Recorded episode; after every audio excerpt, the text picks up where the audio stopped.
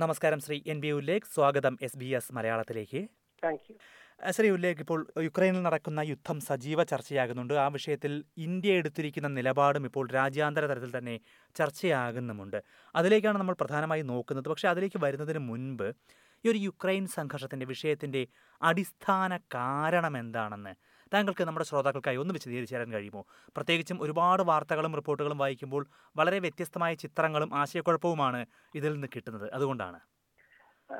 ഇത് Russian president Vladimir പുടിന്റെ ഒരു പ്രത്യേക താല്പര്യം ഇതിൽ വളരെ പ്രകടമായിട്ടുണ്ട് എന്നുള്ളത് വ്യക്തമാണ്. അദ്ദേഹത്തിന്റെ ഒരു തകർന്നുപോയ സോവിയറ്റ് യൂണിയനെ പറ്റിയുള്ള അദ്ദേഹത്തിന്റെ ഒരു പ്രത്യേക വികാരം ഇത് തകരുന്ന സമയത്ത് അദ്ദേഹം അന്നത്തെ ഈസ്റ്റ് ജർമ്മനിയിൽ ഒരു കെ ജി ബി ഓപ്പറേറ്റീവ് ആയിരുന്നു. അതിനുശേഷം അദ്ദേഹം ഇപ്പം പ്രസിഡന്റ് ആയി മാറി. പക്ഷെ അദ്ദേഹത്തിന്റെ ഉള്ളിന്റെ ഉള്ളിൽ ഇങ്ങനെ ഒരു ഒരു നമ്മൾ ഇപ്പം വൂണ്ടഡ് പ്രൈഡ് എന്ന് പറഞ്ഞൊരു സംഭവം ഉണ്ടല്ലോ. ഒരു പഴയ ഒരു പ്രതാപം വീണ്ടെടുക്കാനുള്ള ഒരു പ്രത്യേക ആഗ്രഹം അദ്ദേഹത്തിന്റെ മനസ്സിലുണ്ട് എന്നുള്ളത് ഒരു ഒരു സംഭവമാണ്.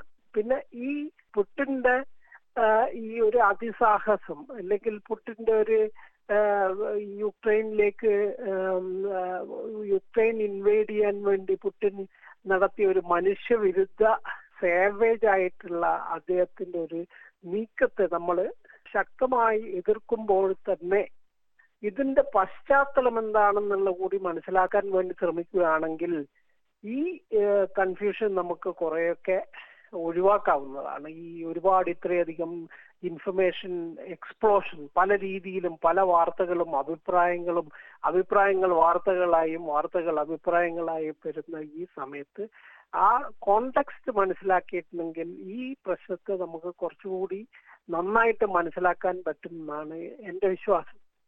ഇതിൽ സോവിയറ്റ് യൂണിയൻ ഉള്ള സമയത്ത് തന്നെ തൊള്ളായിരത്തി തൊണ്ണൂറ്റൊന്നിൽ സോവിയറ്റ് യൂണിയൻ തകരുന്നതിന് മുമ്പ് തന്നെ സോവിയറ്റ് യൂണിയന്റെ ഒരു സ്ട്രാറ്റജിക് പെർസ്പെക്റ്റീവിലുള്ള അവരുടെ ഏറ്റവും വലിയ അവരുടെ ഒരു ഭയം എന്താണെന്ന് വെച്ച് കഴിഞ്ഞാൽ വളരെ പ്ലെയിൻ ആയിട്ടുള്ള ലാൻഡ് ആണ് അവരുടെ പടിഞ്ഞാറ് ഭാഗത്തുള്ളത്. അതുകൊണ്ട് യൂറോപ്പിൽ നിന്ന് വരുന്ന ആക്രമകാരികളായ ആളുകൾ അല്ലെ കോൺഗ്രസ് ഒരുപാട് കാലത്ത് എത്രയോ നൂറ്റാണ്ടുകളായിട്ട് റഷ്യയെ എളുപ്പത്തിൽ കീഴടക്കാൻ അല്ലെങ്കിൽ റഷ്യയിലേക്ക് അക്രമം നടത്താൻ വേണ്ടി അവർക്ക് പറ്റിയിരുന്നു. ഇപ്പം പിന്നെ ആയിരത്തി അറുന്നൂറുകളിൽ പോളിഷ് വംശജർ അന്നത്തെ റഷ്യയിലേക്ക് അന്നത്തെ ഇമ്പീരിയൽ റഷ്യയിലേക്ക് അവർ കടന്നു വന്നിട്ട് അക്രമകാരികളായിട്ട് അവർ കട ഇൻവേഡേഴ്സ് ആയിട്ട് അവർ വന്നിട്ടുണ്ട്. അതുപോലെ തന്നെ സ്വീഡിഷ് സ്വീറ്റ്സ് വന്നിട്ടുണ്ട് ആയിരത്തി എഴുന്നൂറുകളിൽ പിന്നെ നെപ്പോളിയന്റെ കാലഘട്ടത്തിൽ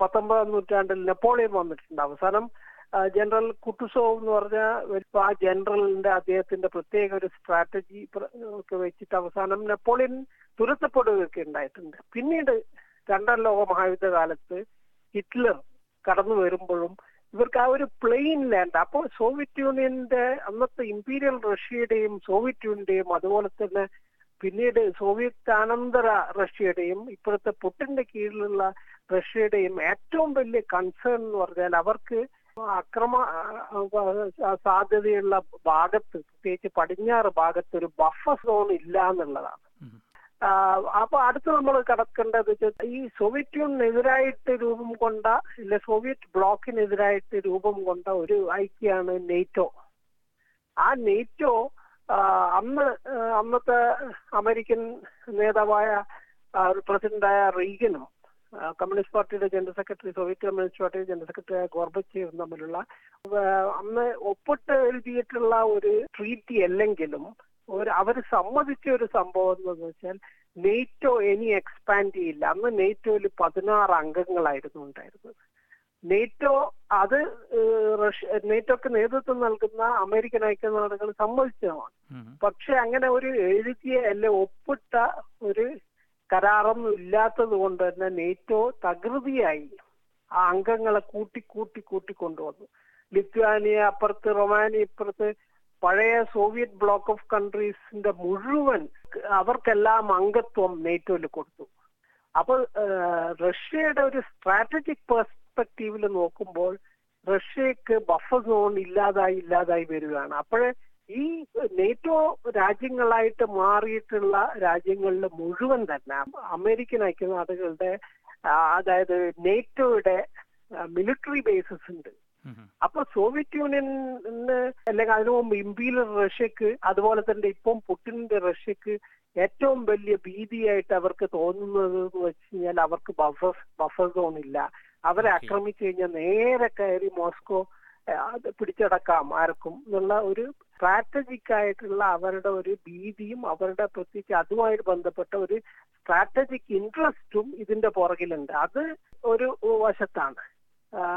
പക്ഷേ ഈ യുക്രൈൻ എന്നൊരു രാജ്യത്തിന്റെ ഒരു ഒരു ജനാധിപത്യ രാജ്യത്തിന്റെ അതിന്റെ വളർച്ചയും അതിന്റെ സ്വാതന്ത്ര്യത്തെയും എൻക്രോച്ച് ചെയ്തിട്ട് പിന്നെ ഒരു ബഫർ സോൺ ഉണ്ടാക്കുക എന്ന് പറഞ്ഞത് ഒരിക്കലും നീതീകരി ന്യായീകരിക്കാൻ പറ്റുന്ന ഒരു സംഭവമല്ല രണ്ടായിരത്തി പതിനാലിൽ ഇതുപോലുള്ള ചില പ്രശ്നങ്ങളുടെ മുകളിലാണ് ക്രൈമിയ അനക്സ് ചെയ്ത് ഉം.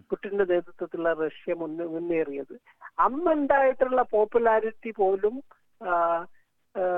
പുട്ടിന് നിർഭാഗ്യവശാൽ ഇത്തവണ റഷ്യക്കകത്തില്ല എന്നാണ് പല വാർത്തകളും പിന്നെ അവിടുന്ന് പുറത്തു വരുന്ന താങ്കളുടെ തന്നെ ഇപ്പോൾ സൈനിക ചരിത്രകാരനായ എഡ്വേർഡ് ലെഡ്വാക്കുമായുള്ള അഭിമുഖം ഞാൻ വായിക്കുകയുണ്ടായി. അതിൽ അദ്ദേഹം പറയുന്നത് ഈ യുദ്ധം നിർത്താനോ അല്ലെങ്കിൽ അതിൽ നിന്ന് പുറത്തു വരാനോ പുട്ടിന് പ്രയാസകരമായിരിക്കുമെന്നാണല്ലോ അദ്ദേഹം പറയുന്നത്. അപ്പൊ അത്തരമൊരു. ആത്മഹത്യാപരമായ തീരുമാനത്തിലേക്ക് പുട്ടിനെ പോലൊരാൾ ചെല്ലുമെന്ന് നമുക്ക് വിശ്വസിക്കാൻ തന്നെ കഴിയുമോ? ആ.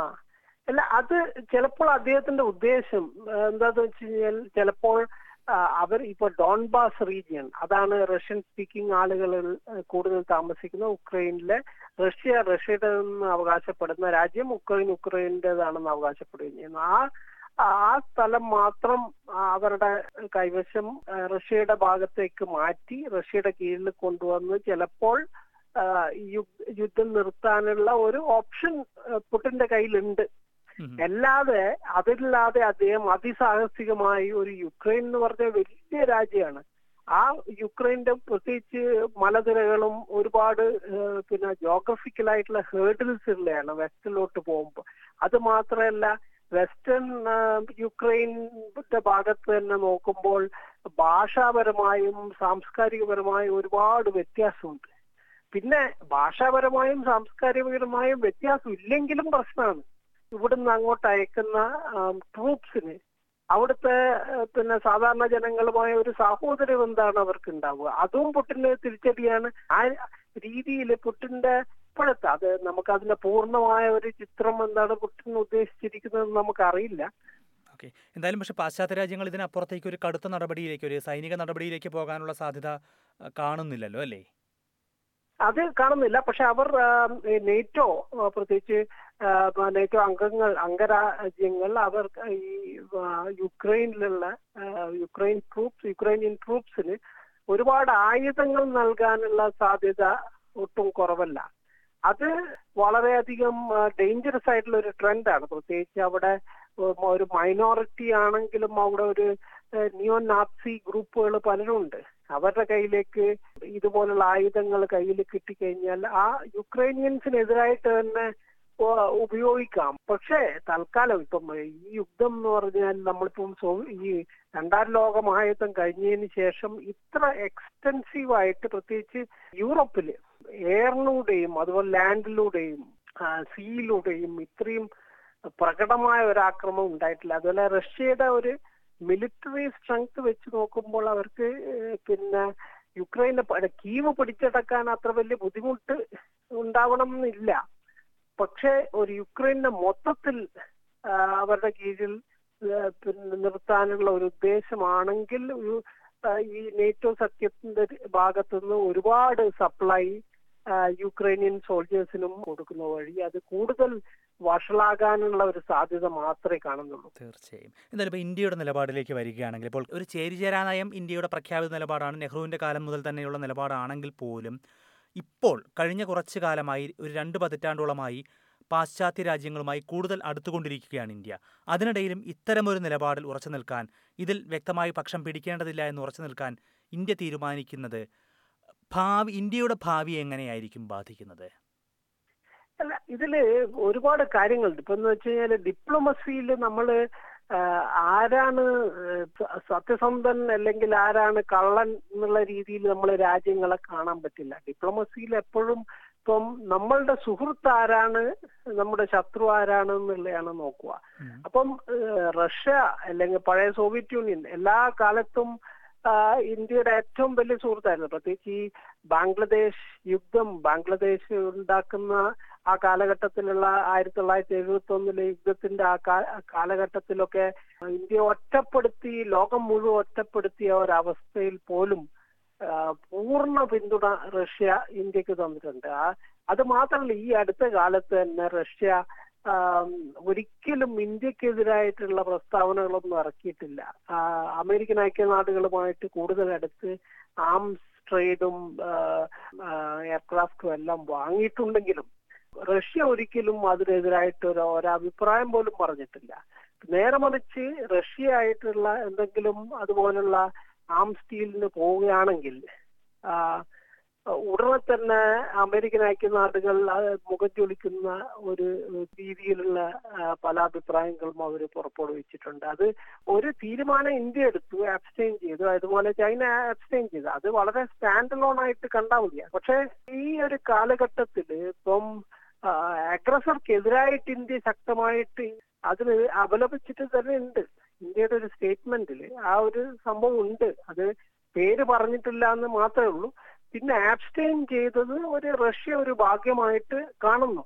അത് റഷ്യക്കെതിരായിട്ടുള്ള വാർണിംഗ് വളരെ കൃത്യമായിട്ട് അല്ലെങ്കിൽ ഇതിനോട് നമ്മൾ യോജിക്കുന്നില്ല എന്നുള്ളത് വളരെ പ്രത്യക്ഷമായി തന്നെ ഇന്ത്യ പറഞ്ഞു വെക്കുകയും ചെയ്യുന്നുണ്ട് അതുകൊണ്ട് അത് ഡിപ്ലോമസിയിൽ ഇതുപോലുള്ള സംഭവങ്ങൾ പലപ്പോഴായിട്ട് വന്നിട്ടുണ്ട്. അത് മാത്രമല്ല ഡിപ്ലോമസിയിൽ എപ്പോഴും ഈ ക്യുട്രോക്യോ എന്ന് പറഞ്ഞ ഇപ്പൊ കൊടുക്കലും വാങ്ങലും അത് സർവ സ്വാഭാവികമാണ്. അല്ല സ്വാഭാവികമായിട്ട് ഇത് ഭാവിയിൽ ഇപ്പം ക്വാഡ് ഉൾപ്പെടെയുള്ള സംഘങ്ങൾ പോലും ഇപ്പോൾ ക്വാഡ് യോഗം ഇവിടെ ഏതാനും ദിവസങ്ങൾക്ക് മുമ്പ് ഓസ്ട്രേലിയയിൽ നടക്കുകയുണ്ടായി. അവിടെ പോലും അമേരിക്കയും ജപ്പാനും ഓസ്ട്രേലിയയും ഒരുമിച്ച് നിന്നപ്പോൾ ഇന്ത്യ മാത്രം ഈ വിഷയത്തിൽ മാറി നിൽക്കുന്നു. അപ്പോൾ അത് ഇന്ത്യയെ ഭാവിയിൽ ഇന്ത്യയുടെ മറ്റ് നയതന്ത്ര ബന്ധങ്ങളെ ബാധിക്കാൻ ഏതെങ്കിലും തരത്തിൽ സാധ്യതയുണ്ടോ? അതായിരുന്നു എന്റെ ഒരു ചോദ്യത്തിന്റെ അടിസ്ഥാനം. ആ അത് ഇന്ത്യയുടെ ഇന്ത്യ ഒരു വലിയൊരു മാർക്കറ്റാണ്. ഇന്ത്യ മാർക്കറ്റ് എന്ന് വെച്ചാൽ പണ്ടുണ്ടായിട്ടുള്ളതിനേക്കാൾ വലിയൊരു മാർക്കറ്റാണ് ഇന്ത്യ.